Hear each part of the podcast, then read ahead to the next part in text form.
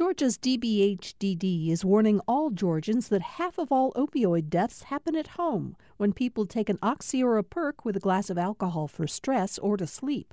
Learn more about protecting families from opioid overdoses at opioidresponse.info.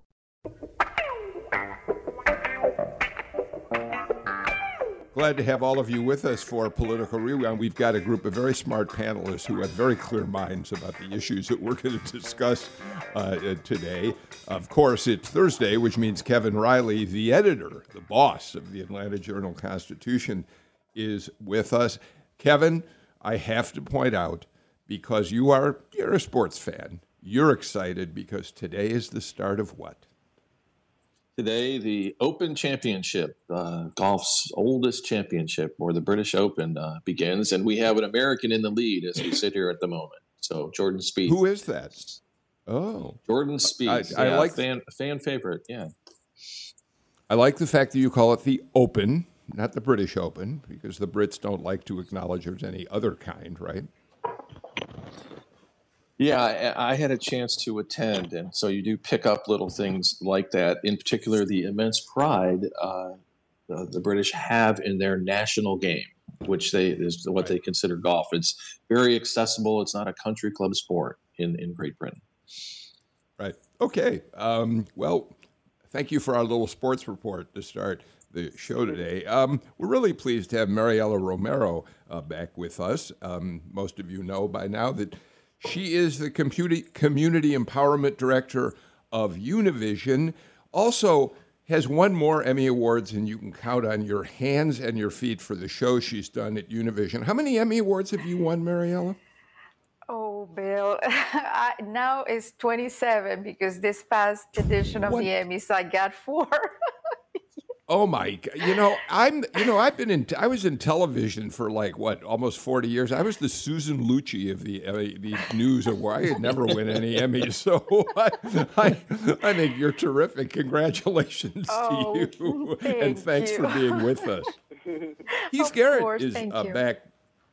Heath Garrett is back with us again today, and we haven't seen you for a while. I'm glad you could be back. Heath, Republican strategist, the founding partner of Strategic Partners and Media, which has done work for many, many Republican candidates around the country. And right now, Heath, you've uh, you've uh, told us you're starting to do the media for the uh, Kemp campaign, right? I am. Bill, it's great to be with you and excited about trying to save liberty here in Georgia. Yeah. Were you, um, was it your firm that was responsible for that launch Kemp ad that the Kemp, uh, campaign put up? Uh, we did.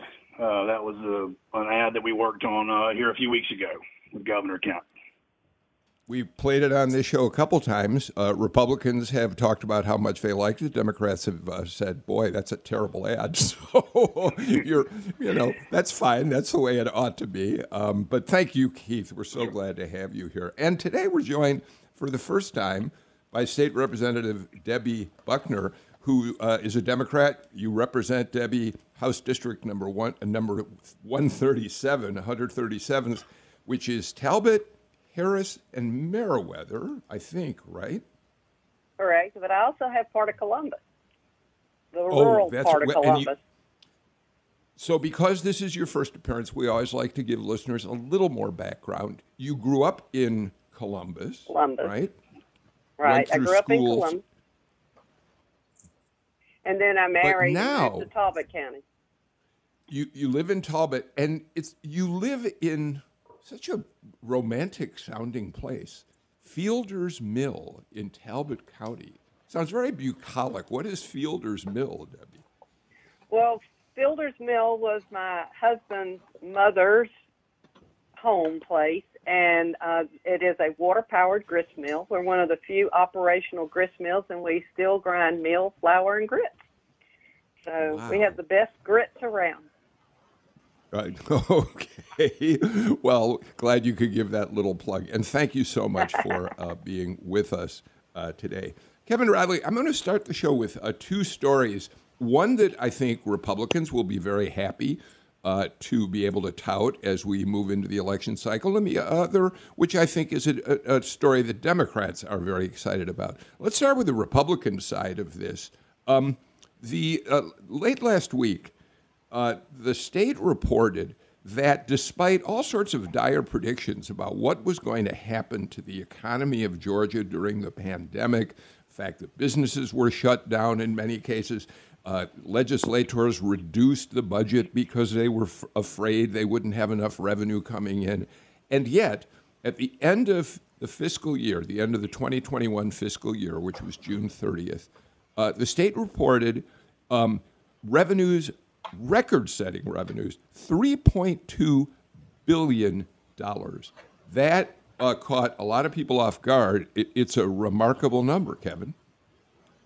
It sure is, and I'm sure uh, Heath is excited about it because we had a governor who was who spent the entire pandemic arguing that we we had to keep the economy of the state going, and that we would do more damage if people lost their livelihoods uh, and we we went too far with with shutting down things down. And I'm sure that part of the message going forward will be: see, it was the right idea. Look at the great financial shape we're in, and um, I'm I'm sure the governor plans uh, to work with legislature to create a few other talking points, perhaps a tax cut, perhaps a raise for teachers. Maybe maybe Heath will let us know with which messages he would like most to uh, put out there for in the governor's campaign.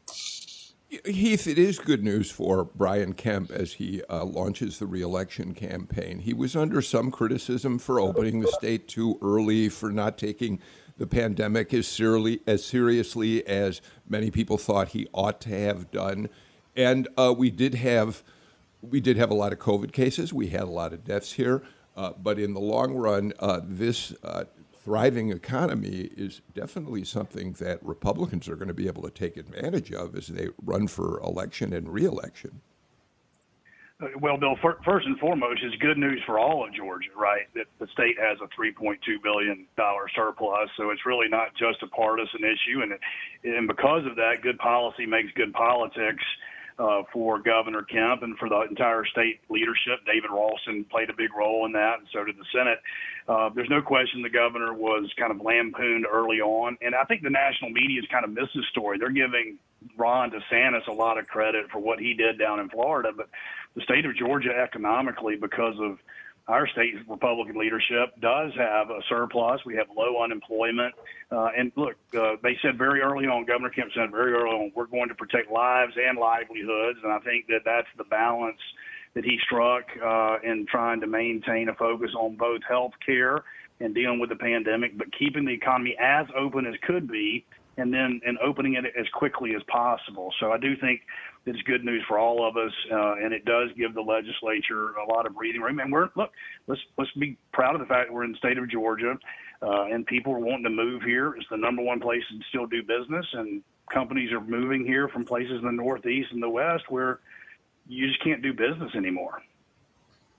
So, Debbie, you uh, uh, have uh, been a member of the Budget Committee, the Ways and Means Committee. You understand how the budget works pretty well. And uh, I think we can say that this surplus certainly is good news for everyone, but it's a mixed blessing to some extent, right? There's going to be arguing uh, between Democrats and Republicans about what to do with that money. Republicans typically will want to uh, push, some of them at least, for more tax cuts uh, Democrats, I think you're going to talk about increasing, getting, giving money back to the schools, which had been underfunded for so long. Also, reversing cuts to healthcare services that lost money when the budget cuts came. Talk to us about how you see that that battle shaping up.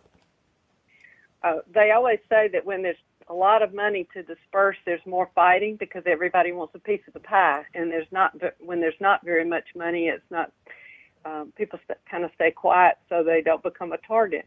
Um, I do think this presents an unusual, uh, extremely um, wonderful opportunity for us. Um, we have had uh, lots of opportunities to do some things and I hope it won't be for things that that we won't squander this opportunity. Is what I'm trying to say. I hope that we will use this as an opportunity to look at. Right now, we do not um, have the approval of the feds for our um, our non-Medicaid expansion. So, how are we going to provide for the healthcare needs for our citizens?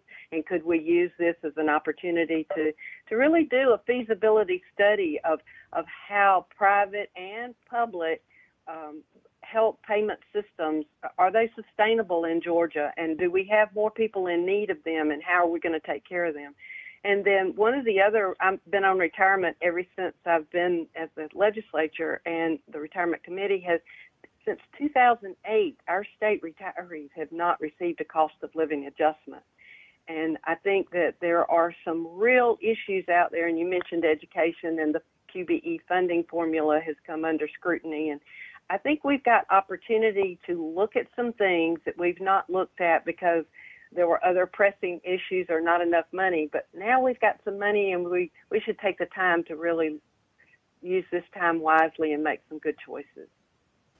Uh, Mariela, there's no question that uh, some legislators, I'm not sure that this will just be a partisan issue. There will be, I think, both Republicans and Democrats who will be arguing it's time to restore uh, the money that was cut from uh, health care services uh, during the pandemic. Um, and that's an issue that's of always of particular concern in communities of, of color, of course, which rely heavily on the social services, on the healthcare services provided by the state. Yes, absolutely. Because also, um, you know, communities of colors are the ones who uh, were most uh, affected by the pandemic. They were the ones who had to continue working uh, and be in the front lines. Uh, but I think Governor Kemp will also receive a lot of pressure from Republicans to use the money to cut taxes.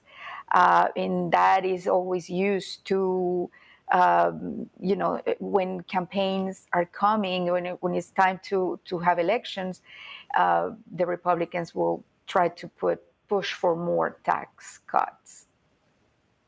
Marielle is right. I mean, Republicans love to run on uh, cutting taxes, and I think that the temptation to do so um, it will be very strong. I'd be surprised if they don't do something. But Representative Buckner, I mean, isn't the real debate about can we afford to make changes that become permanent expenses versus using this one-time surplus for immediate one-time things? I mean, how what what you know uh, that's a Republican argument, I guess, in part, right? Don't let's not build ongoing expenses into the budget. So, what what's really possible from that, if you take that point?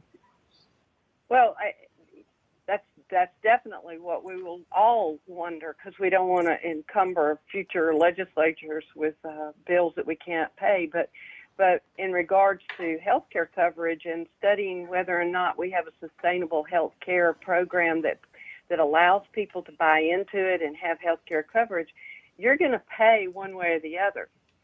And um, we have, since I represent rural areas and I've been serving as the vice chair of the Rural Caucus for years, we've got a real concern of how we're going to maintain rural health care and keep rural hospitals open. And if we don't find a way for, for citizens to have health care coverage that is affordable to them, where they can get the care that they need, we're going to pay one way or the other. So we we might as well have that conversation. I apologize. I didn't mean to interrupt you, Debbie. Hey, Heath, of course, okay. what Debbie says is particularly interesting because uh, she's talking about areas of the state that uh, Governor Kemp is going to look once again for uh, major support in his reelection campaign. So, yeah, rural health care means a lot uh, in terms, not just on the, on the surface of it, not for just the fact that we want to protect the health of Georgians, it's good for his politics too. Absolutely, and I thought when as uh, our fine representative was talking about that, I thought this is one of those areas where there's probably some real bipartisan um, uh, work to be done in Georgia, and everybody can work together. Uh, the governor and the Democrats and the speaker have all identified rural investment. You know, a lot of my I'm from the rural part of Georgia. A lot of my family and friends have said, "Hey, we've been in economic crisis pre-pandemic, during the pandemic, and coming out of the pandemic." So I think that kind of investment is something I think you'll look at Republicans will look at it fiscally responsible. We cannot uh, increase entitlements. I think there might be some talk about a tax cut. We've already had one of those, but the same thing, you can't make a permanent tax cut off of a one-time infusion or surplus like this. So I expect they'll look at rural investments like broadband and rural health care. I think education's been a priority of the speaker and the governor. Uh, I think you'll see investment there as well. Um, and, and then I look forward to hopefully more surpluses in the future if we can stay the number one place uh, to do business in the country.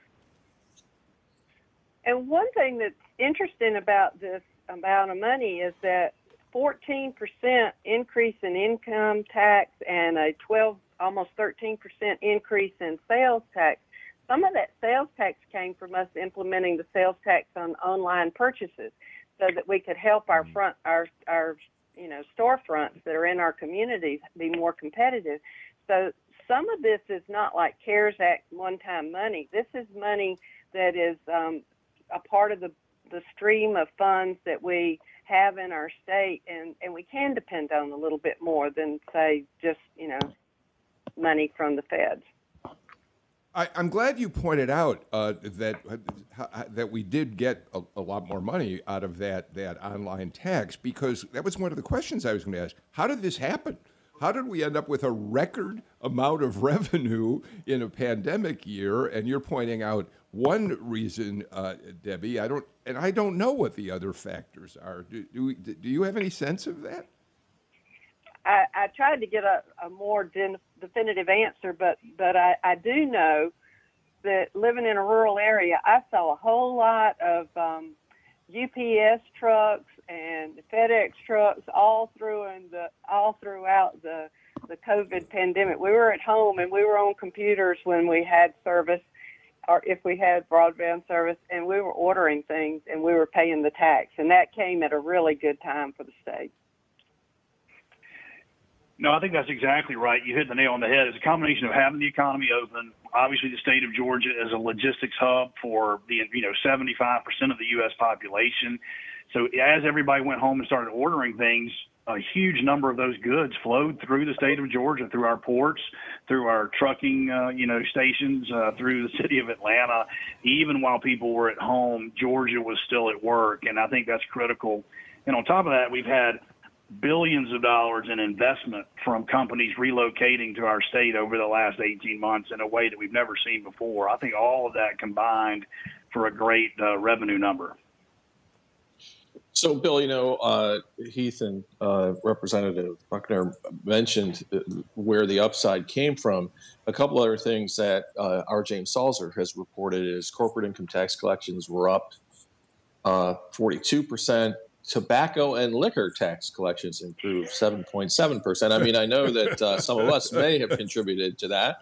Um, and then but but there are a couple other things uh, that have upside potential. I guess you would say hotel motel you know, uh, taxes were down, and so were motor fuel taxes, in part because of that colonial pipeline uh, problem. So, if you were arguing for uh, some of the things I think the Democrats may end up arguing for, you would say, hey, this has been good, and there's still a lot of upside to come. We ought to make these investments while we can.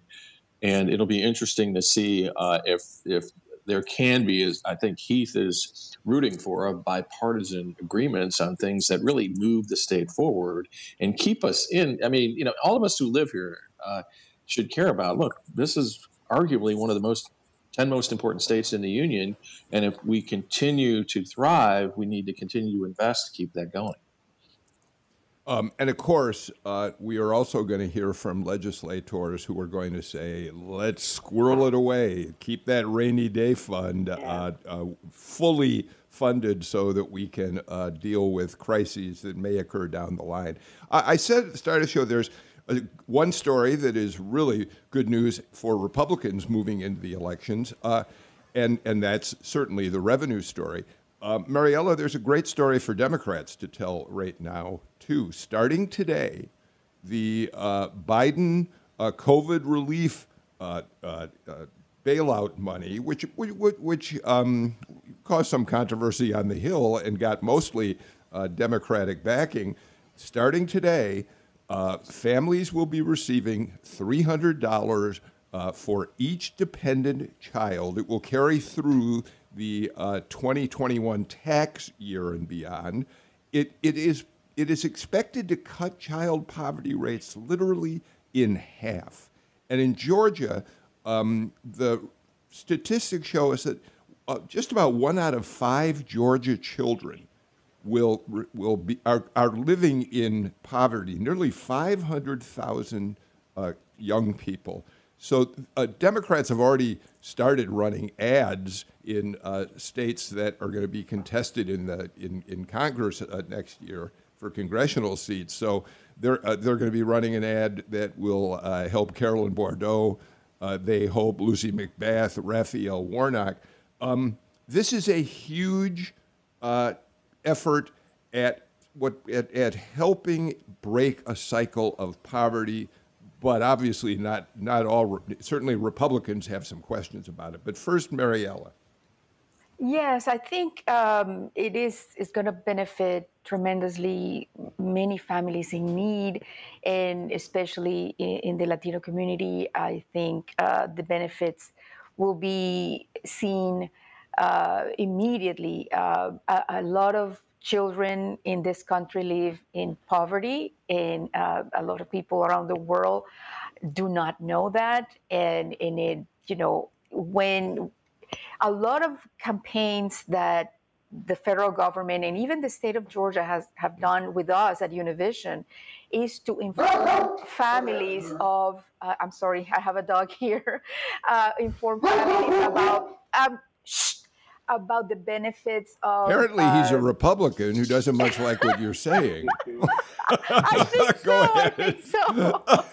so what what I'm trying to say is that even in the Latino community, people do not know about some programs that at the state level and at the federal level people can apply for to better um, have access to nutritional foods for their kids. So a lot of our campaigns uh, revolve around that. And uh, I think with this extra help, a lot of families are going to be able to feed their kids so they can do well in, in schools and, and everybody benefits because those children are the, the future workforce.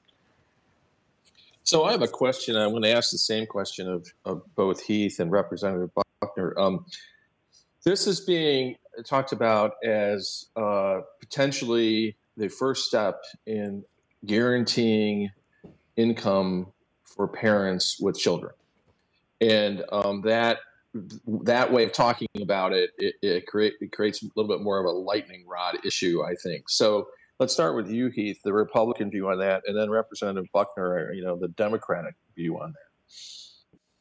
Well, first of all, say we as Republicans are, are happy to see that our Democratic friends are now using tax credits uh, as a way to deal with issues of poverty. This is a Republican concept that we came up with in the 1980s and 90s. It's the more efficient way to deal with uh, these issues. And so I think that you would find that most Republicans agree with the concept of the child tax credit and increasing it as a way, as a method for attacking uh, child poverty in the United States of America. Uh, insurance can become a political issue because Republicans voted against the broader package, which was uh, we all view as fiscally irresponsible in its total, but not necessarily this in particular. And then, obviously, to no surprise, uh, we'd have philosophically major concerns with. Um, kind of a guaranteed wage as it goes to you know work ethic and all the things that we're challenged with in this country today. And so I think that kind of a guaranteed entitlement subsidy uh, without a number of requirements is probably not philosophically in line with what we as Republicans would like to do. Let's target poverty. Let's find ways to incentivize, uh, to make sure we have that safety net, but it's a tight fiscal safety net that's responsible. And let's make sure that we use education and all the other resources to give people the opportunity because the best welfare is a job for an American person, whether you, no matter how you're here. And so I think that would be beneficial to all rather than a guaranteed wage. Um, in response to that, I guess I would say that we in Georgia have, um, the Democrats in Georgia have pushed several times in the past years for income tax credits for low income families. Um, we have been very concerned about families that are trying to work at um, jobs that are low pay with no in- health insurance coverage and um, have a difficult time finding childcare that's affordable for them to be able to go to work every day. So there are multiple issues of how do we lift families out of poverty? Um, how do we find housing that is um, clean, appropriate, and safe and affordable? How do we find daycare that's clean, appropriate, safe, and affordable for working families? And how do we find fam- jobs for people that actually cover the cost of, of basic human needs? And um, it's not as simple as a as a um, conversation of uh, this tax credit or the other. It's kind of a, a multi-phased problem that we've got to look at. All right, let's do this. Um, l- let's get to our first break of the show. I'll just point out, as I said, the two stories we talked about now, both are going to be appearing throughout uh, the next year as Democrats and Republicans position themselves in the campaigns of 2022. And so we'll talk about both of these subjects a lot more in the weeks and months ahead. Uh, our first break coming up right now. In a moment, more on Political Rewind.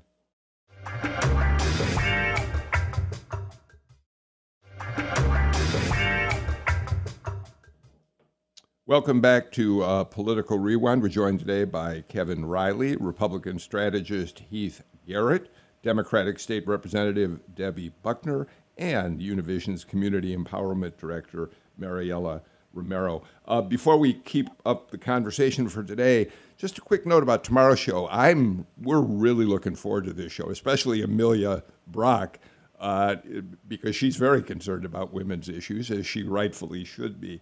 We're going to be talking tomorrow with Elinor Cleghorn. Her new book is called Unwell Women Misdiagnosis and Myth in a Man Made World. And in it, she recounts the kind of startling history throughout, literally out throughout the ages, of how men have dominated the way in which women are, are looked at in terms of the, their needs for their bodies, the pain they suffer, the illnesses that they experience. And she says this We expect and deserve fair and ethical treatment regardless of gender or people of color. But here things get complicated. Medicine carries the burden of its own troubling history. And she says that history, even into the present, is about men controlling how women's health is dealt with. It's a fascinating subject, and we'll talk about it tomorrow on Political Rewind. Patricia Murphy of the AJC will be here to share in that conversation with me. Okay, um, let's go at, uh, move forward with uh, today's show. Um, you know, I, I, send out so many notes about what we're going to talk about to the panel the day ahead of time, and um, and there, so I'm thinking of all the different directions we could go. But but I've got to say, uh, Heath Garrett, as long as we've got you here, a Republican strategist here, I'd like to ask you uh, to talk a little bit about an interesting story that developed overnight.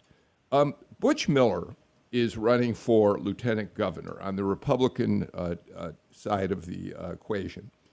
President Trump, former President Trump, put out a news release this just yesterday declaring he will not endorse Butch Miller because Miller did not sign on to the lawsuit looking to overturn the state's presidential elections. Now, there are other candidates for lieutenant governor. We can talk about them as well.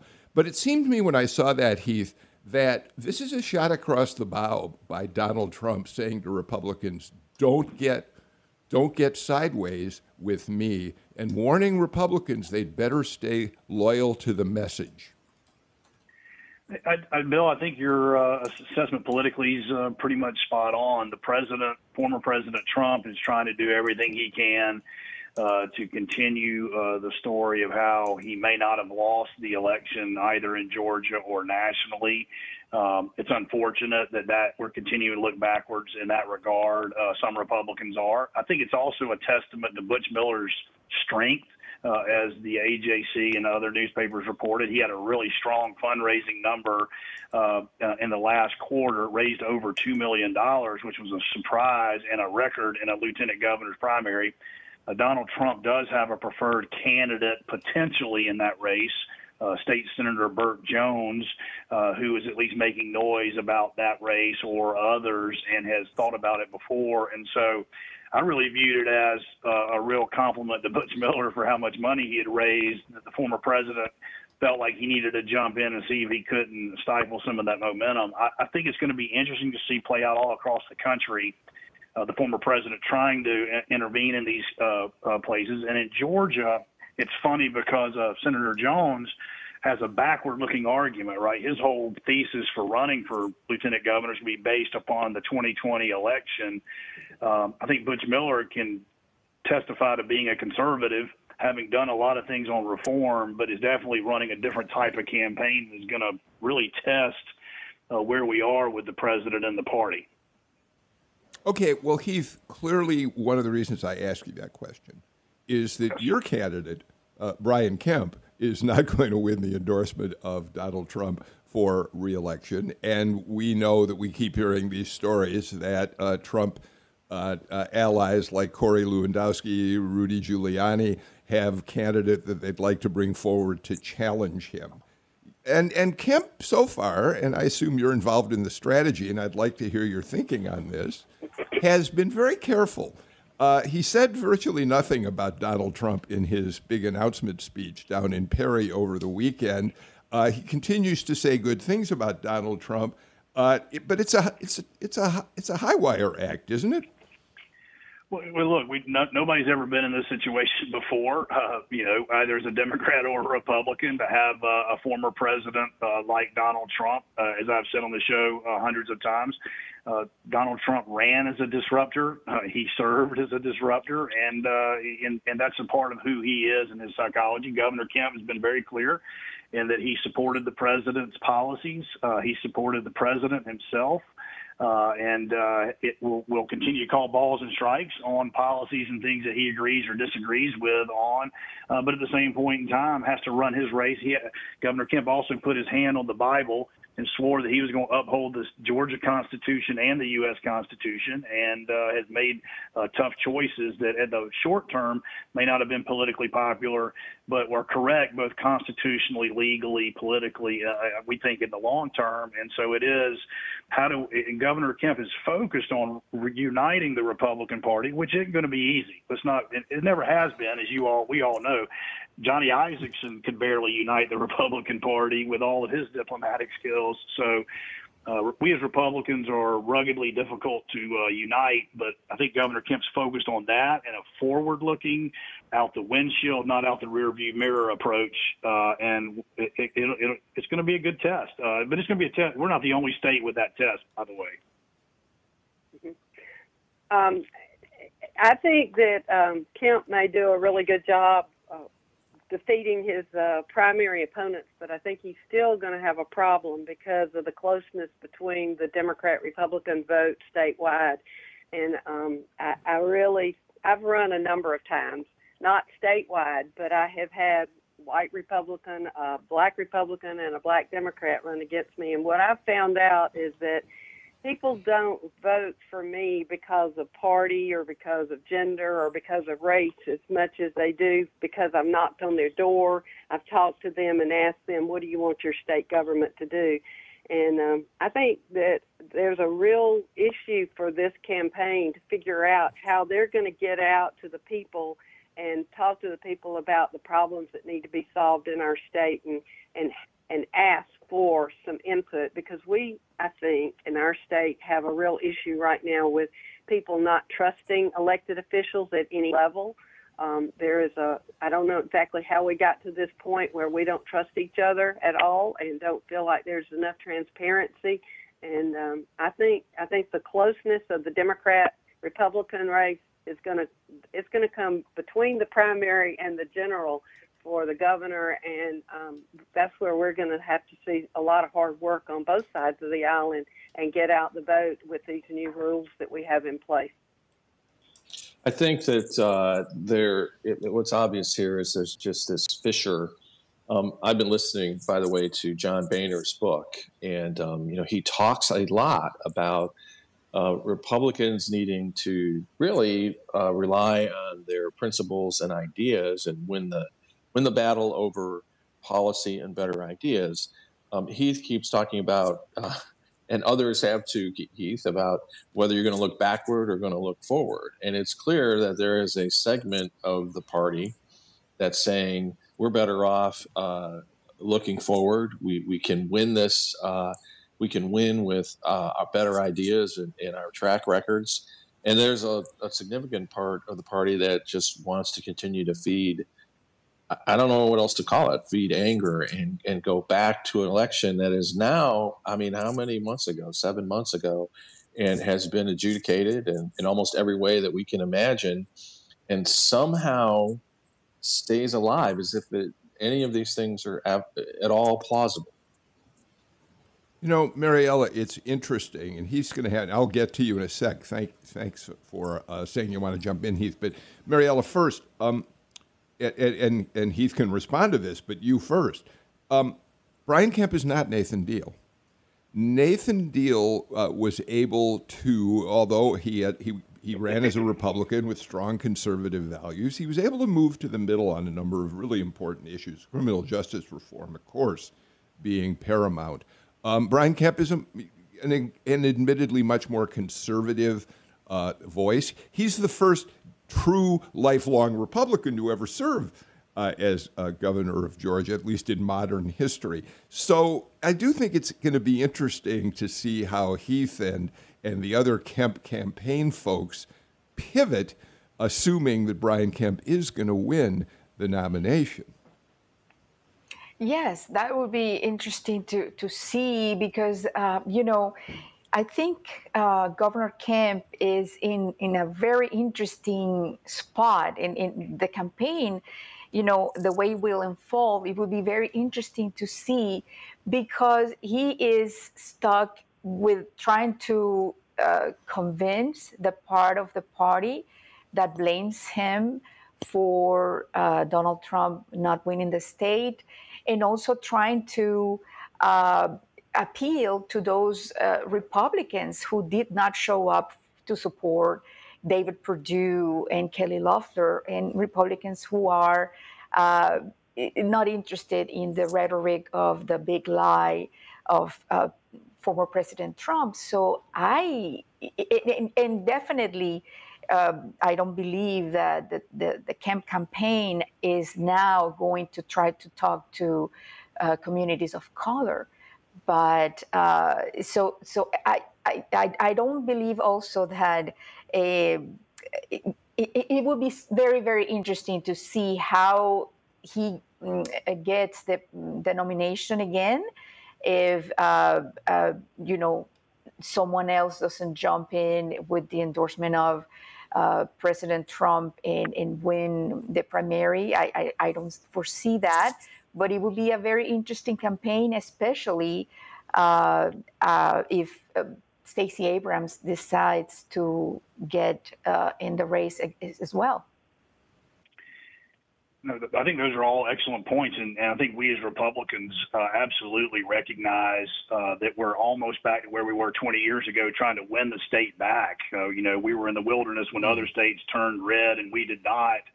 I give the Democrats a lot of credit for that uh, 20 years ago at the same point in time, I do think it's possible, uh, as you all know, there are five or six external polls, and we've definitely got internal polls to show Brian Kemp is very popular within the Republican primary in Georgia, even after the last seven months. Uh, he some polls show him in the upper 70s in favorability, and in the, some in the lower 80s.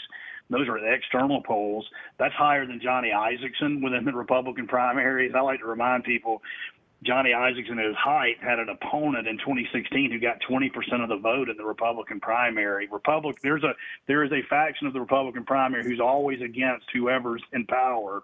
Uh, but at the same point in time, Governor Kemp goes into the primary in a strong position, um, almost as favorable as anybody else in modern history. And then I think the one thing that we know is that Chris Carr, Governor Kemp, and others are not taking the Democrats lightly. Stacey Abrams is a force to be reckoned with, no matter how much we might not like her policies. So uh, we, but there there is a we believe that if you focus on lives and livelihoods, uh, that our message can appeal to people of color uh, and particularly college educated white African American and other colored uh, suburbanites that, that didn't happen the last election cycle. Uh, hey Heath, as long as you mentioned Stacey Abrams, I do want to do a quick fact check with you because we talked about it on the show the other day. In that first mm-hmm. commercial that you uh, produced for Brian Kemp, uh, he lays the blame for the All Star Game moving at Stacey Abrams' uh, feet. We played audio of Stacey Abrams in April saying unequivocally. Uh, the Major League Baseball should not move. We don't think boycotts are the way to go. So I'm a little surprised by that uh, charge, and Democrats are clearly going to be able to come back at you on that. Well, actually, they are really going to have a hard time doing that. Number one, you cannot, you cannot go out and and have a website that accuses the governor and every other Republican in the state of Georgia of being racists, saying is Jim Crow 2.0, which if it is, you should be boycotting, right? You you can't say you can't start the fire, fan the flames. And then we have the USA Today opinion piece where she does imply that she's for the boycott. And then they let her come back and re edit it. So she was for the boycott before she was against the boycott. But you, here's the point even if you say you weren't for the boycott, if you say it's Jim Crow 2.0, you should be boycotting the state of Georgia. I mean, it, it is not. That's why I say that. It's it's really outrageous. It's irresponsible. It's immoral to be using race like that to divide the state of Georgia, and it did lead to the boycott. Therefore, she is responsible. Okay, I, am glad you took an opportunity to tell us the Kemp, your, your position on that, um, uh, since we did play that soundbite. So thanks for that, uh, Debbie. Let me let you jump in on this right now. Well, I, I think that um, in relation to the um, the election bill and how it negatively impacts our minority population, there are a lot of people that do feel very strongly that it is racially motivated, that it is directly related to the win of our two senators in the runoff, and, and there's a lot of really hard feelings about the bill. It's not about handing out water in line, it's about changing the guidelines. Um, for me, it's really difficult in the rural counties where I only have like uh, one employee and a half-time employee that's going to have to keep up with schedules that are pre-determined and um, dictated to them that they can't they can't have um, voting um, the Saturday before the Tuesday election and and have a bunch of people to swap out. They'll have people that'll have to work five or six days in a row and expect to have the election results turned in the same day as the election. It's just we can have uniformity in the expectation of fair elections, which we had back in 2020. Um, we can have um, rules and regs, but we need flexibility in our communities, and we need to have some. Up, we need to make it easier for people to vote, not harder. And so, I think some of those messages are of concern to people in our state, regardless of color, race, but but also geography, also the geography of it has been a problem. And um, I, I really think that um, that bill has got some problems, and, and it did not need to pass in the form that it was in. Heath, you've talked a lot about uh, history, in particular the governor's strength uh, relative to history. Um, just for those those of us who don't have as deep a background as you, it, it is somewhat historic for an incumbent governor to potentially be primaried, correct? I mean, what talk about that a little bit? It, it, you know, even absent party of how unusual that is. Well, it's much more usual for uh, U.S. senators, I guess, statewide to be primaried uh, than it is governors. It, it is not very usual. Of course, you know, in the state of Georgia, uh, we're a little bit different than other states in that we had one party rule by the Democrats for so long from just past Reconstruction all the way through. So you didn't see a lot of primary challenges for incumbent governors because the party, you know, had such control. And then that, when we flipped as a state, that that happened as well. So uh, it's not it's not common uh, right now. We do have one primary opponent in Vernon Jones, the former Democratic chairman of Cobb, of, excuse me, DeKalb County don't want to offend Cobb or DeKalb there. Um, and and so uh, the question is, is that a sustainable challenge or not? But uh, it's definitely indicative of the environment that we're in within the Republican Party at the moment. Um, I got to get to another break. I will say that if this mystery, we've heard a name attached to the to the possibility of another challenger uh, coming in against uh, Brian Kemp, but it, it, time is running short for somebody who wants to get into a race against Brian Kemp because the Kemp, Kemp campaign is fully funded, uh, nine plus million dollars in the bank, and uh, they're working hard as they get their message out. So I, I would think we've got to see a, a, a, different Republican opponent emerge pretty quickly, and we'll be watching for that. Let's get to the final break of the show. Back with more in just a moment.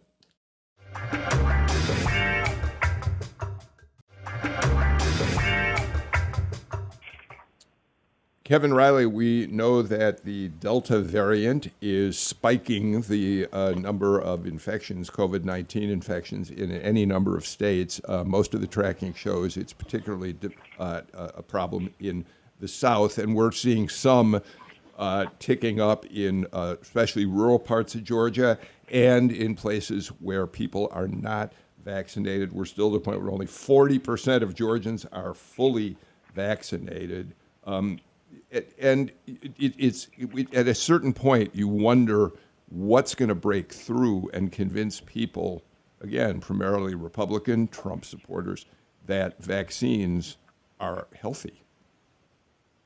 Yeah i think it's a good point uh, bill. I, I, try to remember though i mean i know that it's a talking point among um, you know as you point you use the term uh, republican trump supporters but that doesn't account for you know 63% of the population not being vaccinated. I think there's some there's still some uh, problems with getting to certain populations. We know we have this oddity even among healthcare workers. And i think that um, you know there, there are ongoing efforts uh, but there there just has to be uh, we just have to keep at it because it is unsafe to be not vaccinated plain and simple Yes, and you know the people who are not vaccinating are putting at risk the whole country uh, because the you know you can have mutations uh, going around, and then one of those mutations can be uh, the one that the vaccines do not do anything uh, against. And in the Hispanic population in Georgia, we have made strides. Now we have 8% of the Hispanic population um, uh, vaccinated. In, in, in, you know, we have to continue to do, but there has been so much uh, misinformation and disinformation going on through uh, WhatsApp and, and social media, and we constantly have to do Facebook Lives and programming talking about it because there is mistrust uh, about the effectiveness of the vaccine and, and how you know people have questions of how the vaccine was created so quickly. And we have to dispel uh, the misinformation out there. The young population also we are seeing the high numbers going on, on the people uh, who are getting sick are people in their 30s and 40s so we have to keep going uh, and, and, and do a better job informing the public uh, Debbie uh, calling for mandates has been very unpopular on, on, both sides of the aisle. In some cases, Piedmont Healthcare uh, this week took a controversial step. They are mandating now that their staff be vaccinated, period. Um, we talked about this on the show last week. There are hospitals, as Kevin just pointed out, around the country where as few as a third of the workers are vaccinated. Your your take on mandates? Yeah, well, and l- let me kind of do full disclosure, I worked in public health and for and, and I was in the health care field my whole career and um and so my opinion is is that healthcare workers should take the lead. They were given the chance uh, for quite a while now to do it on their own and if they chose not to, I don't I really feel like we're at a point if we're going to wrap this thing up and get past COVID, we may need to have some mandates and say, look, you, you you've had your chance, you decided not to, but um, now's the time. You need to step up and be a leader as a healthcare provider. Um, I have personally had a situation where a older friend of mine went to the hospital, um, only partially vaccinated, and um, contracted COVID at the hospital, and it was very likely from a healthcare worker. So I, I am Heath, I want to give you. very. I'm, I'm sorry, okay go ahead, with finish. mandates at this point.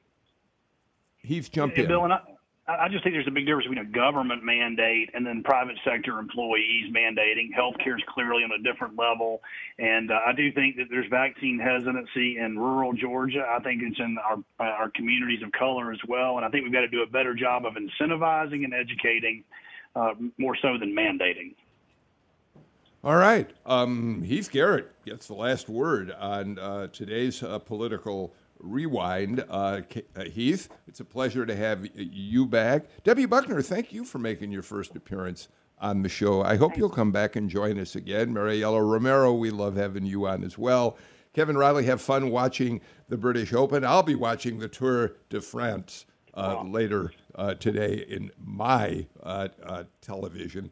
Um, that's it for us. Again, Elinor Cleghorn comes on the show tomorrow to talk about unwell women, how women have been mistreated and misdiagnosed for centuries by the male healthcare profession. Until then, take care, stay healthy, wear the mask when it's appropriate, and please get vaccinated if you're not.